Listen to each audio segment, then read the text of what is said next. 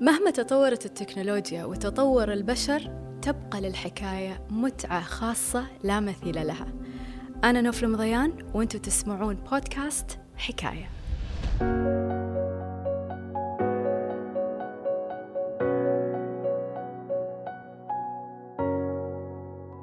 خلينا الحين ننتقل إلى عمر أكبر. تحديدا نقطة النجومية في حياتك اللي احتجت فيها لاستعارة مبلغ من المال لحضور مهرجان. أيوه. تذكر هالقصة؟ شلون ما أتذكر؟ الله الله الله الله. هي هذه مجموعة حكايات بوحدة. بس الله على السؤال هذا. أنا كل ما أحيانا أنسأل عنه بس اذكره بشكل مبتور. ما بي تفاصيل. هالمرة أقوله واللي إن شاء الله يكون يعني هذه الأشياء اللي علمتنا. في كنت أكتب الشعر واراسل مجلات عديده وياما ترفض أشياء عني ياما شبعت رفض من المجلات. أوف. لكن أنا مصر إي. وأكتب كل الطرق الشعبي النبطي ال- يعني الف- الفصحى العمودي وال- والتفعيلة. وجربت حتى الرسم وفشلت بيه وجربت كاريكاتير وما نجحت بيه ما في شيء ما أشوفه ما أجرب. وجانب الرياضة أيضا أخذت جانب الرياضة يعني قتلت نفسي على الرياضة. أوف. إي رياضة شنو؟ الرياضه كرة القدم. يا سلام. بالمدرسة بغيرها إي. ما يعني ما كنت كنت مو سريع.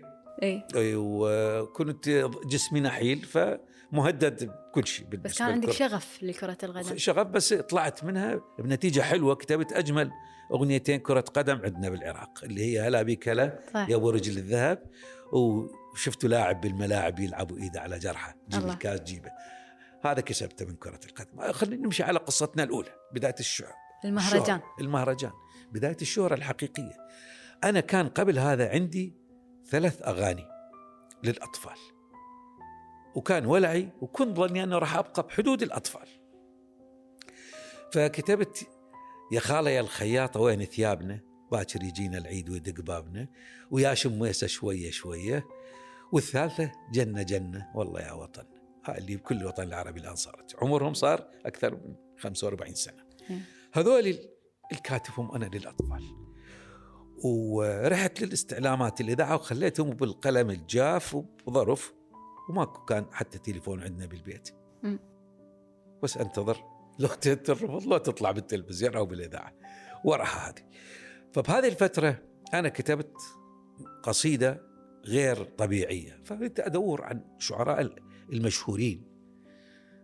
فرحت على شاعر شاعر عملاق اسمه كاظم إسماعيل القاطع اللي ملك الموال العراقي اللي كاتب اللي مضيع وطن اللي مفارق محب يمكن سنة وينساه واللي مضيع ذهب بسوق الذهب يلقاه بس اللي مضيع وطن وين الوطن يلقاه؟ هذا الشاعر كاظم القاطع. رحت عليه بدون أي شيء. أستاذ كاظم أنا شاعر وكاتب قصيدة وضحك قال تفضل جلست سمعته قال متأكد أنت كاتبه؟ قلت له نعم قالت له أنا أكتب فلان وفلان وفلان قال عجيب قال لي أنت مو تكتب مجلة الإذاعة والتلفزيون شعر فصيح؟ قلت له إيه.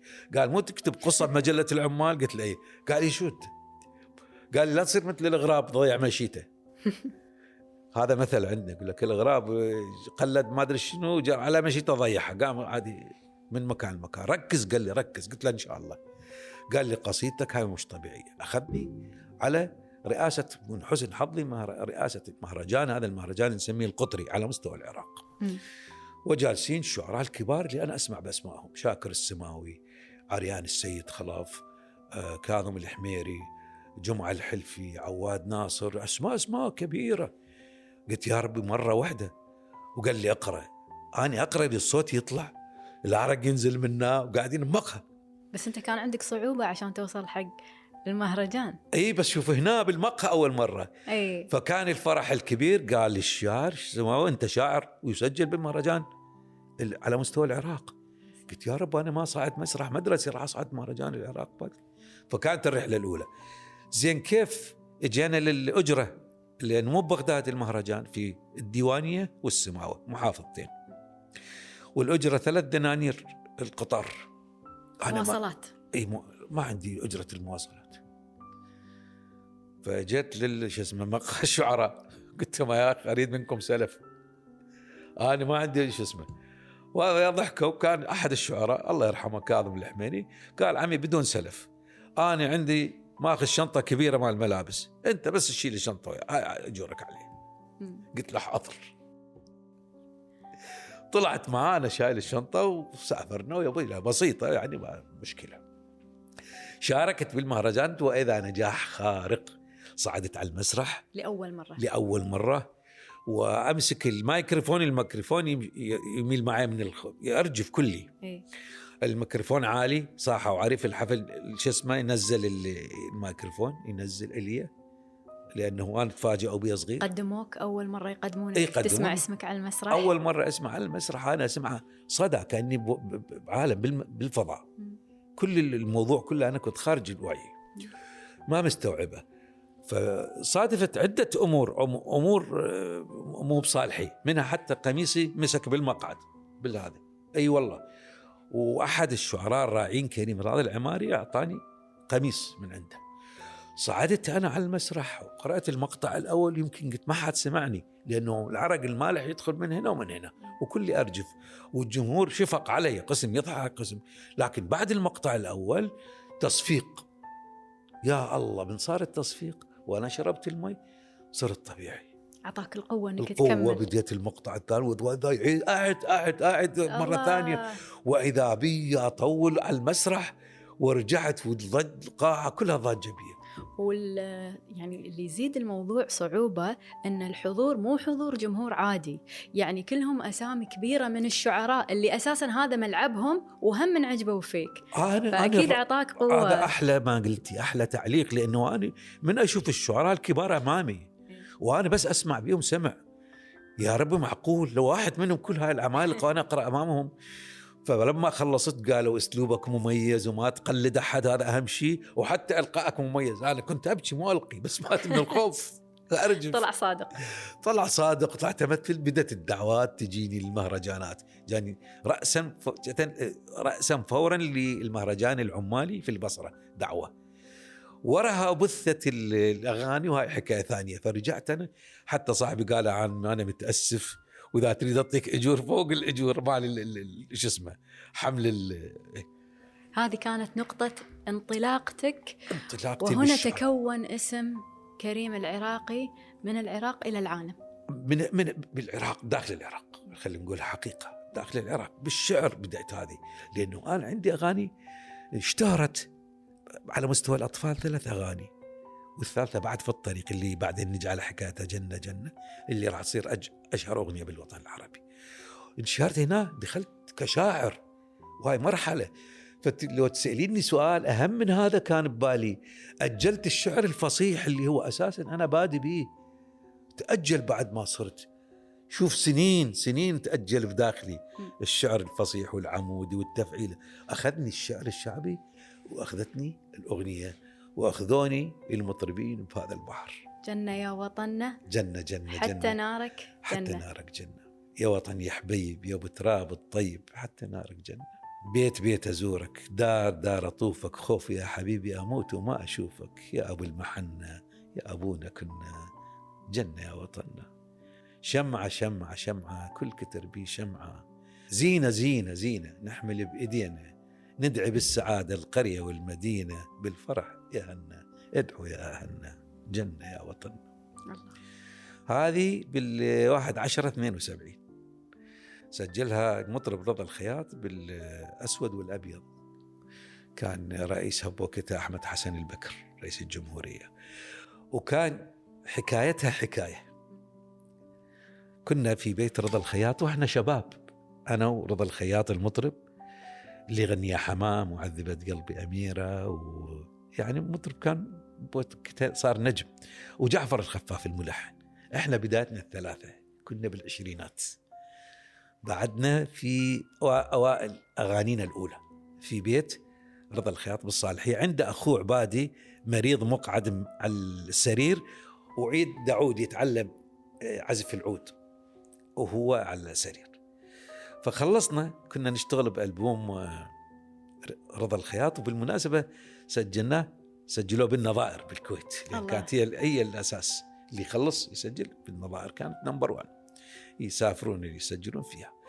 ف بالاستراحة عبادي قال أستاذ كريم ما تعطيني أغنية أطفال تجربني بها أنا بديت أخذت على جعفر العود. إيه، يدربني. قلت له لازم أكتب لك. فكتبت له على أنه للأطفال. إيه. جنة جنة جنة. والله يا وطننا يا وطن يا حبيب يا أبو تراب الطيب حتى نارك جنة. زينة زينة زينة نحمل بإيدينا ندعي بالسعادة القرية والمدينة. وبعدين استمريت بها. خذها أخذ المطلع بس صعبت عليه. بدأ يساعده من أخوه رضا وأستاذ جعفر الخفاف وزعها موسيقيا. ملحن بارع فطلعت مكتملة. البداية من من عبودي اللي بعد نجاحها قام يمشي على رجليه. وراح سجل بالمعهد قام يداوم مسائي معهد الفنون الجميلة قبلوه مسائي صار أغنية يمشي صار ملحن أغنية جنة أعطته ثقة بنفسه وثقة وإحنا ثقتنا بنفسنا اشتهرت شهرة أكثر من الأغاني التعبانين ما. زالوا يغنونها إلى اليوم يعني في أنا كل بلد أروح- شفت فنان ماجد مهندس يغنيها إيه، دائما أخذ موافقتي وموافقة أي. رضا وعادها وضفت له المقطع الأخير اللي هو دار دار ازورك هذا جديد فيها أي.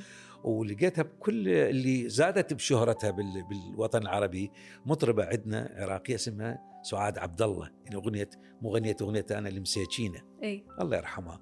فبزيارتها للخليج كانت مع هي بالفرقة القومية للفنون الشعبية. وسط الفقرات الراقصة تغنيها.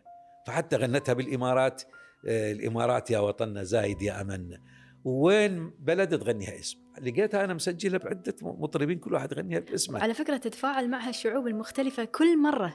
يعني لو لو حتى لو يتغير الوطن تحرك مشاعر كل شعب عربي. فرحت سجلتها باسمي جمعية المؤلفين في بيروت بال- بالثمانينات. لين كل واحد يقول أغنيتي. أكثر ما قالوا على أغنيتي هم إخواننا في المغرب. قلت لهم جيبوا لي النص الأصلي اللي أنتم كتبتوه. أنا هذا عندي تاريخي مسجل بالأسود والأبيض 1 10 72 وبعدين غنتها فرقة جيل جلالة مع المطرب رضا الخياط باحتفالات ال- العيد الوطني العراقي ببغداد. ولقيتها بكل بلد يغنون باسم بلدهم. عموما دي أغنية كل. كل. الأوطان. هذا حكايتها و... وأنا سعيد بها. يعني جتني الشهره مبكرة فخلتني كان حتى أستاذي خايف. قال لي راح تخليك لو تنغر لو تتسطح ما تقرأ. لازم تحافظ على هالشهرة. خلينا الحين ننتقل إلى حكاية أخرى تماما اللي هي حكاية انتقالك إلى السويد نعم. بلاد اللجوء. آه. رغم أن يعني السويد معروفة بأن عندها جالية عراقية كبيرة جدا نعم. وفيها الناس يحسون وكأن عندهم بغداد مصغرة. صحيح. من الأهل ومن تواجد الأغذية وتواجد الثقافة العراقية وهذا رغم كل هذا إلا أنك حسيت بغربة شديدة وكتبت عدد من القصائد عن هالتجربة. صحيح. أنا كان عندي مبدأ أنه صحت لي الفرصة كثير من صارت ظروف العراق الصعبة لبلدان عديدة أجنبية. شفت الأدباء والفنانين اللي راحوا البلدان الأجنبية انطفأوا ثقافيا وأدبيا ورغم مواهبهم مهما كانوا فقلت لا أنا اللي بنيته كله بالعراق والوطن العربي. لو كل بلد عربي أوكي أروح. لكن بلدان العربية بوقتها وضع العراق صعب. كنت خايف أنك شاعر ومادتك أضيع. الأساسية تعتمد على اللغة العربية. أي. وأنا اللي بنيته بالوطن العربي. شو أسوي بالسويد؟ وش أسوي بلندن؟ وش أسوي؟ فاللي صار إنه لما عندي أمسية شعرية بألمانيا برلين للنادي العربي النادي العربي دعاني بأمسيتين. والأمسيتين بينهم وقت.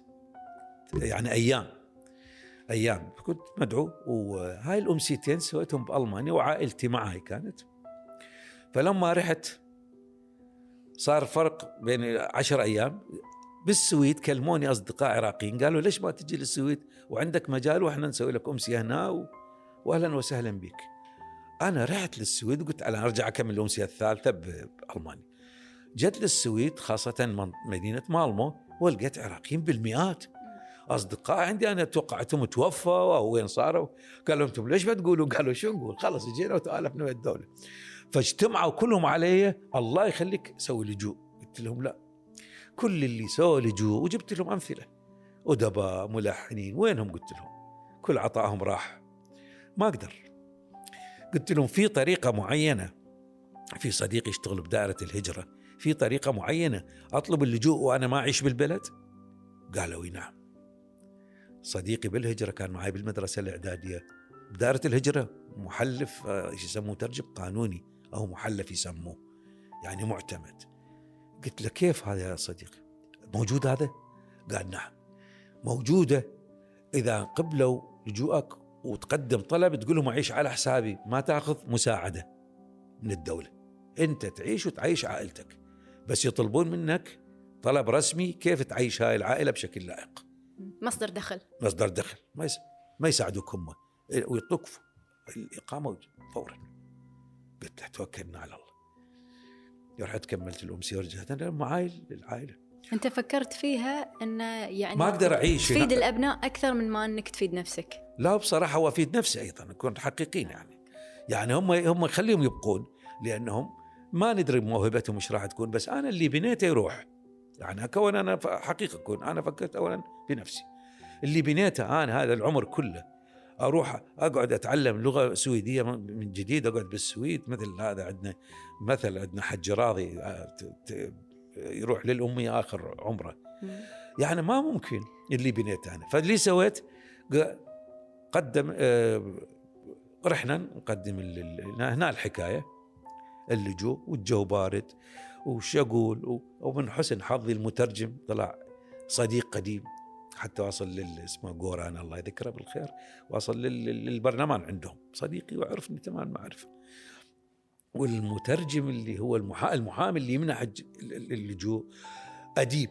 وأنا ماخذ معاي آه، ريشة بوشكين فايز بيها وجائزة اليونيسيف و12 مجموعة.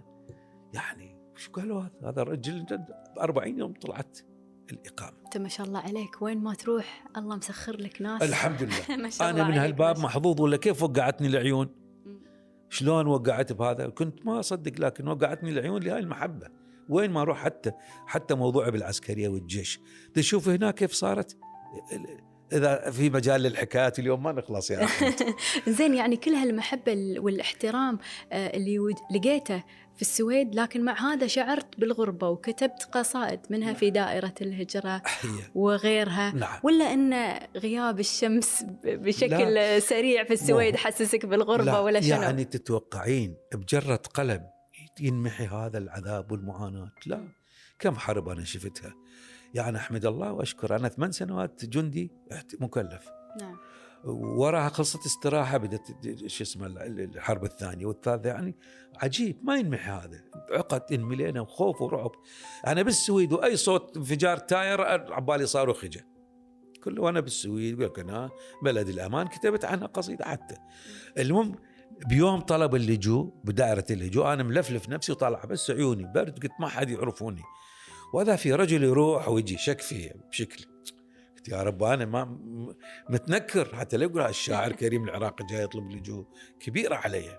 كنت مستحي شوي. مست كلش مستحي يروح ويجي. قال له تعال عم دشي هاي انت مش الشاعر كريم العراقي؟ قلت له إي والله.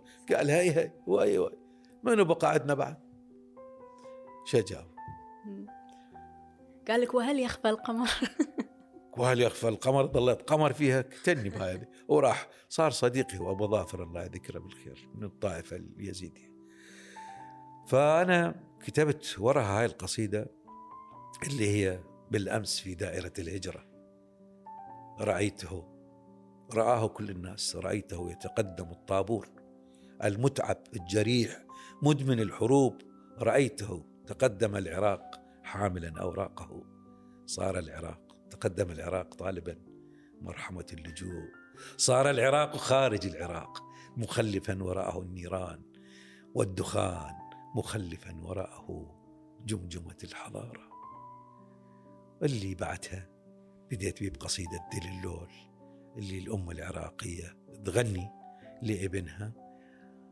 ذاك الزمن لو كنا نغني لوطننا هذا الجريح كله هذا العراق الله جمع به رمضان والمندى والقداس طه ويسوع وعرب أكراد أديان قوميات أجناس أرمني القوشي يزيدي.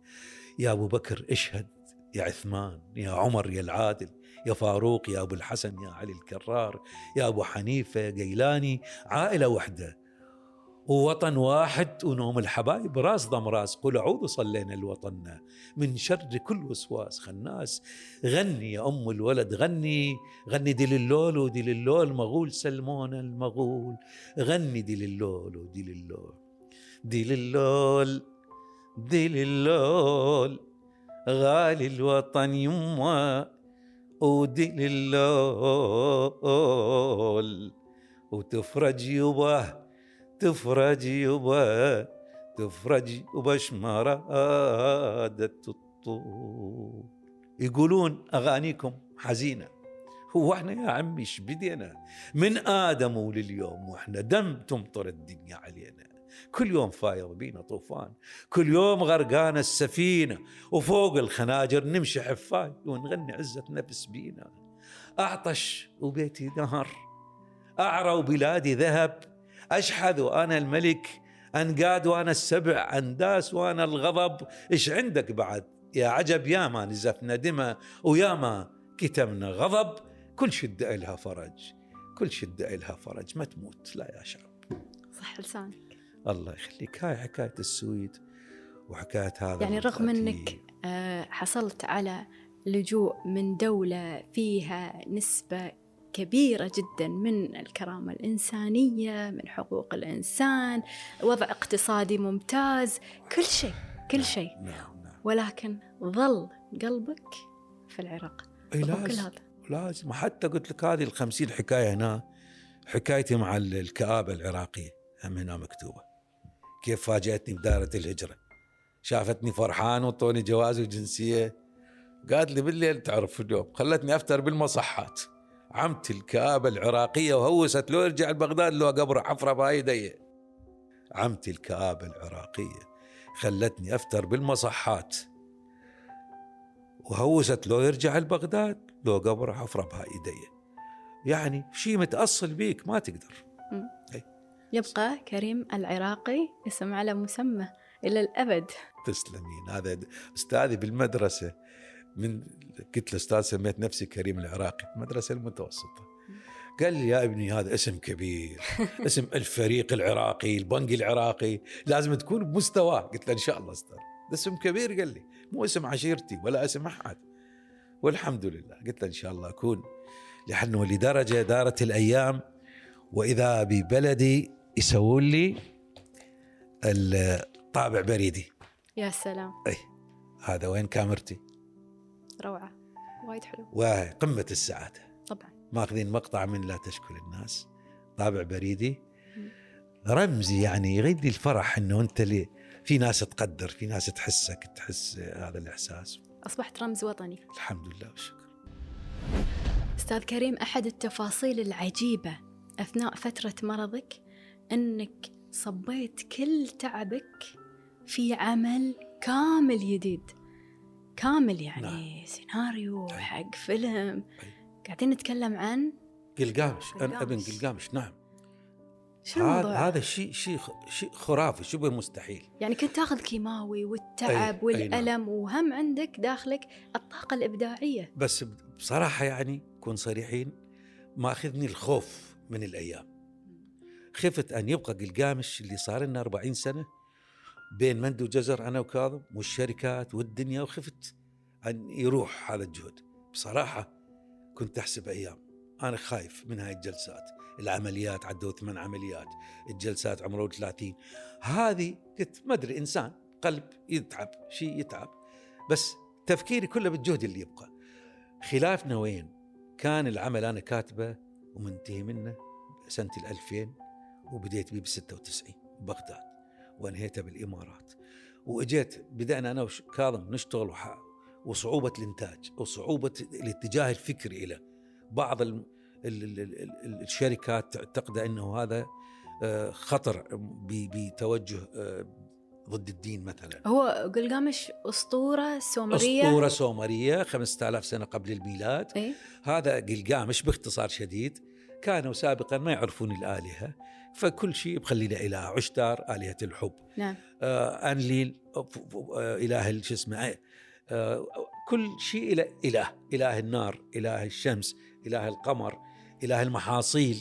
وأبو الآلهة إنليل مثلا هو ويتحكمون الآلهة. بالحقيقة هو أنه كان جهل بالدين ما في مجموعة آلهة هو في إله واحد. لكن كيف إحنا نبين؟ هذول كان عندهم جهل. وكان قلقامش شنو مشكلته بين هذول كلهم؟ ثلثين إله وثلثه بشر. مم. يعني لازم يموت. فهو ملك سومر. فطموحه يصير إله. بنى مملكته وسواها صارت عداوة عنده ويا الآلهة رغم أنه أمه آلهة. بس أبوه طبيعي إنسان بشر. هاي معاناته. يريد يدور يبحث عن الخلود. يريد كيف أنه ما يموت. هاي الحكاية. بها الصداقة والحب والحرب والإيمان. فأنا تناولت تناول مختلف جدا عن ما, ما هي الأسطورة رغم بس خليت الأسطورة بها بها خط عام. يعني أنت لما بديت العمل هذا كان أوبرا؟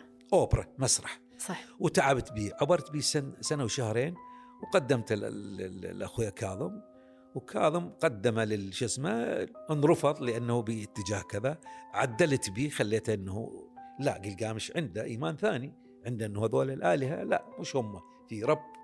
وراء هذول كلهم. هذا هو ما موجود بالأسطورة بس أنا أضفته حتى نضيف له وعي معاصر. إيه. زائدا إنه أكو شخصيات كانت مو قوية يعني مثل عشتار رمز الحب والآلهة رمز الحب والجمال. تطلع بهالشكل طلعت هناك أي إنسان تت- تتعلق به بطل أو قوي وبعدين تمسخه إلى شجرة أو تحوله إلى ضفدع. لا لا مو هاي. سويت إنه هي مظلومة. هذول المجموعة ما يريدوها ترتبط ببشر.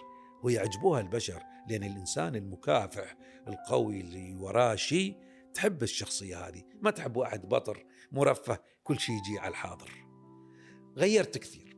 هنا آه وصلنا إلى أنه كاظم ما يريد يشتغلها مسرح لأسباب عديدة فلازم أحولها سينما. تحويلها إلى سينما؟ والكل يسمعني الآن يعرف الفرق بين السينما والمسرح وأنا مشتغلهم اثنينهم. السينما. سيناريو. أكشن سريع. أي. السينما المشهد اللي ياخذ عندنا يمكن ثلاث دقائق أربعة بالمسرح هنا قاطعين مرحلة. أي. مثل ما واحد يغني يقارن أغاني نانسي عجرم بأغاني أم كلثوم. كلثوم ساعة واحدة تسمع أغنية نانسي عجرم تخلص كاسيت ونص مثلا. صح. فبها إيقاع إيقاع. يعني مشهد لما يتوفى انكيدو صديق عمره الانجلقامش لما يريد يخاطبه مشهد كبير عموما بالمستشفى بهذا الألم بهذا العذاب بعين وحدة والكيمياوي يحصد بجسمه من كل اتجاه والظروف العائلية اللي ما ماشية لكن محبة الناس اللي حيطتني صغارا وكبارا. وأنا أحسب أيام هذا راح يبقى ما محسوم قلقامش ما يصير. فخليني احولها سينما وأنا على هذا كنت تهرب من فراش المرض إلى خيالات وأساطير خاصة بالضبط خاصة الآلهة و... الآلهة خاصة إنه أنا صارت عندي هاي الهلوسة. وانطوني بدون يعطوني حبوب قمت أحلم أحلام كوابيس غريبة عجيبة. قلت خلاص أستغل الفرصة أوصل أوصل لهذول اللي هذول اللي كانوا عايشين ذاك الجو. فعلا قمت أحلم بهم وأشكالهم حتى أشكالهم اللي كتبتها من وحي هذا خيالي المجنون. يعني أدوية المرض ساعدتك في الإبداع؟ إي ساعدتني بس بيها جنون. مرتي يضحكون علي لما أقول لهم اني حلمت. وأحلم بشخصيات موجودة عايشة بذاك العصر. الكيمياء يخلوا لي مثلا باليسرى الكيمياء مدته أربع ساعات ونص. نعم. معلق ال- بالوريد. وأنا على السرير. فأجيب أوراقي معاي سويته مكتبة غرفتي مال اليوم الكيميائي أربع ساعات ونص. حتى أكل جيش. استغليت كتبت أجمل ما يكون. كملت هذا بثلاث شهور. الجزء الأول من الفيلم صار فيلم سينما. مدته ساعه ونص. إن شاء الله بعد عملية عندي يوم 20 أنا بعد العملية بأسبوع والكيمياء وأبدي بالجزء الثاني من الفيلم. هذا حتى اخويا كاظم ما مطلع عليه بالمناسبة. لا والله أي فيلم سينمائي بجزئين. أي هذا أنتم أول من يشوفه لأن كان هناك مسرح. أنا صار من 40 سنة ذيك الفترة مسرح الآن تحول إلى سينما. هذا الجزء الأول من صار سينما صار أطول صار ثلاث ساعات وشوي. إنزين آه هذا راح تصوره يعني آه أنا ما أصور متفق عليه؟ بعد ورانا بالعراق يقول الحصبة والجدري. بعد كثير. راح نعرضه ونشوف مخرج ونشوف كذا. وبعدين أنا فكرة أخرى ما خليتها التصوير شلون آه، خاف بعد كل شيء راح أقوله. راح لا أقول لا تقول. لا تقول كل شيء بس يعني, يعني, بس أقول هاي مهمة. هذا مثل هاري بوتر. إيه هذا الاتجاه ليش؟ لأنه كلهم عايشين فوق السحاب الالهه وغيومهم وعرباتهم وطايرين فوق. فجاني فرصة أن يصير بي هذا العالم السحري لأن كلهم يطيرون وكلهم يتحكمون ويدخلون من الشبابيك وهو موجود ليش ما أستخدمه؟ فما راح يصير تمثيل ممثلين.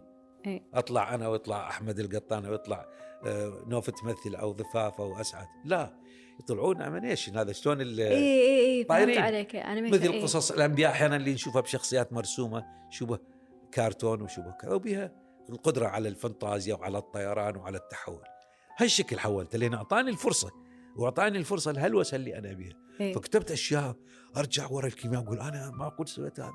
قلت يا ربي آه، إن شاء الله ورا هاي الجلسة أبدأ بالجزء يمكن هذه تعتبر يعني أكبر عبرة نطلع فيها بحلقة اليوم أن الإنسان حتى فترة مرضه ممكن أن يحولها إلى عمل جميل.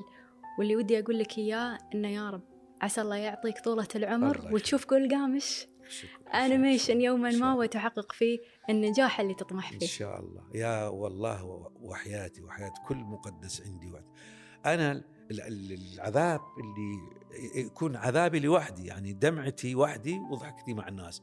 بس ما أريد أصير مجامل لهذه الدرجة. قال لي لا قال لي الدكتور قلت له دكتور بدأ القلم يوقع من إيدي. قال لي لا لازم نخفف الكيمياوي. لأن ثلاث سنوات يدق بجسمي الكيمياوي. قال لي إحنا مستغلين قوتك وصبرك. قلت له أستاذ دكتور العفو. ترى أنا بشر يعني تعرف أنت قلت له مرات من يزيد عندي لا لما أروح للحمام أفتح المي عالي وأنا أصرخ أعيط. يا الله. حتى لا يشوفوني إذا بالمستشفى أو بالبيت. ما ما أقرب الناس يمل منك. صرت أغضب لأي شيء. صرت ما يرضي حتى صوت التلفزيون حتى مباراة بدي أشوفها. اتنرفز وأنا أبو الهدوء وابو الصبر. لا أنا مش يعني جيت سوبرمان وصرت. عذاب اتعذب كبير ومن هالدموع ومن هالاهات ساعة ونص أنام وساعة ونص أصحى. وأظل ألف. بدل ما ألف يا أستغفر يا أتذكر لي قصيدة يا أتذكر لي مقطع يا فكرة اضيفه وأصدقاء طيبين يساعدون. مثل أكتب بالقلم الرصاص أنا. وفي من يطبع وفي من يتبرع يسوي والكل معاي. والحمد لله هذه العبرة. اللي مريت فيه مو شوية بس أنا ودي أختم الحلقة هذه إني أقول لك شغلة واحدة. أنت يمكن قصيدتك اللي هي وصيتك بديت فيها الحلقة لا تشكو للناس. لكن أنا أقول لك اشكو اشكو للناس. ترى حتى شكوتك نحبها. الله شكرا شكرا جزيلا. شكرا لهذا ال- إذا اعتبره ختام وأنا تفاجئت الآن من أخوي المخرج ومن انه هذا ال- الختام لأن كثير من الحكايات بعد ما قلناها. بس توعدوني هالمرة أنتم حققتوا الوعد. أنا أجي لكم أكمل الحكايات. تنور ديرتك الكويت. يلي إجيتوني وعندي حكايات أنا بالكويت انولدت وما زالت المحبة يحسدوني كثيرين عليها. نجاحي بالكويت تاريخيا يمكن المفروض يدخل بموسوعة جينيس الأمسية تنجح ويطلع الجمهور برا ويجيبون كراسي من الجمعية. أي. واسأل صديقي المقدم عبد الله الفيلشاوي قلت له أخي شو هذا زواج؟ قال لي okay امسيتنا قلت له بلا زواج جنب الجمعية. قال لا امسيتنا ما في حتى السفير ما قدر يدخل. قالوا هذه ما صارت بتاريخ الكويت من أيام ش- الشاعر مع- الجواهري فخر فخر كبير فخر كبير. ناطرينك ترد توقف من أول وجديد وتعيد أمجاد أمسياتك في ان الكويت. يا شاء رب. الله يا رب. هذا أول ظهور وإن شاء الله بادره خير دائما الكويت مفتاح إلي ومفتاح المحبة من إخواني هناك وأخواتي واذا كل جمهورنا وين ما يكون. شكرا لك ومرة أخرى سلامتك. شكرا. سلامة الجميع بإذن الله. سلامي على اللي حاضر معانا وسلامي على اللي خالي مكانه. سلام إن شاء الله يوصل سلامي. أسامي ما أريد أذكر أسامي.